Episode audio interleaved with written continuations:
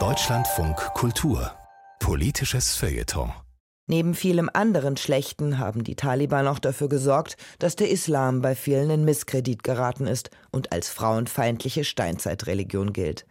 Das Islamverständnis der Taliban ist aber völlig verzerrt und widerspricht dem eigentlich frauenfreundlichen Geist des Koran, findet Ahmad Milad Karimi, Professor für Kalam, islamische Philosophie und Mystik an der Universität Münster. Er fordert die Muslime auf, zu den Untaten der Taliban nicht länger zu schweigen, sondern sie auch religiös zu isolieren.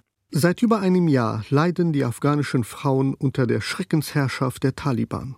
Doch der unerträgliche Höhepunkt ihrer Diskriminierung und Entrechtung ist mit dem Erlass erreicht, dass Frauen keine Bildung mehr erfahren dürfen. Der Frau ist untersagt, sich universitär oder schulisch zu bilden. Jeder Widerstand dagegen wird gewaltsam und brutal niedergeschlagen. Für ihre frauenfeindlichen Maßnahmen behaupten die Taliban die eine endgültige Begründungsinstanz, den Islam.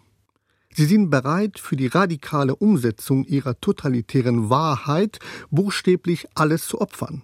Und die Unterdrückung von Mädchen und Frauen gehört zum Inventar ihrer Ideologie. Denn das Frauenbild der Taliban ist eindeutig. Frauen sind insbesondere zur sexuellen Befriedigung der Männer da, zur Fortpflanzung und für die äußerliche Aufgaben. In allem aber sind sie Männern unterstellt. Dieses Frauenbild stellt in religiöser Hinsicht eine Perversion dar. Denn ob religiös, ethisch oder geistig, der Koran macht keinen Unterschied zwischen Mann und Frau. Jedes Geschlecht ist ein gleichwertiges Geschöpf Gottes mit Verantwortung und Pflicht zur Erkenntnis und Einsicht in allen Belangen des Lebens. Eine spezifische Frauenrolle ist dem Koran fremd. Aber auch der Koran ist ein Zeugnis der Zeit seiner Erscheinung. Er wurde in der patriarchalen Stammesgesellschaft des siebten Jahrhunderts offenbart und enthält uneindeutige Stellen und Hinweise, die auf eine Bevormundung der Frauen schließen lassen können. Etwa wenn es um das Erbrecht geht, wo dem Wortlaut nach Frauen weniger zugesprochen wird als Männern. Der Buchstabe ist aber das eine und das andere der Geist des Textes. Und dieser Geist des Textes tritt mit klarer Haltung für Rechte der Frauen ein, die sie zuvor nicht besaßen, so dass Frauen zum Beispiel überhaupt als erbberechtigt gewürdigt wurden. Für unsere Zeit kann nicht bloß der Wortlaut, der geschlechtsunsensibel überwiegend von Männern eben gedeutet wurde, Geltung beanspruchen. Vielmehr muss der Geist des Korans, der mit klarer Haltung für die Gleichberechtigung und Selbstbestimmung der Frauen zu lesen ist, berücksichtigt werden. Dies fällt aber nicht vom Himmel. Dafür müssen wir Muslime theologisch, rechtlich und ethisch argumentativ Sorge tragen.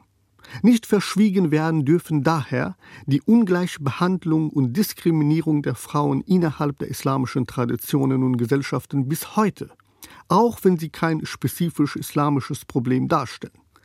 Die Taliban hingegen sind besessen von der Idee, dass es ihre religiöse Pflicht sei, das weibliche Geschlecht in seiner leiblichen Präsenz, in seiner visuellen Gegenwart vollständig zu kontrollieren, zu beherrschen und aus dem öffentlichen Raum auszuschließen sollen wir zuschauen, wie junge Frauen vor Schulen und Universitäten für ihre fundamentalen Rechte demonstrieren und dabei jegliche Gewaltanwendung in Kauf nehmen?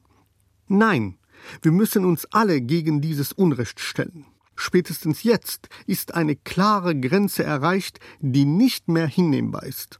Also nicht den Mund halten, wegschauen und sie bemitleiden, sondern klar und deutlich für die Rechte der Frauen eintreten.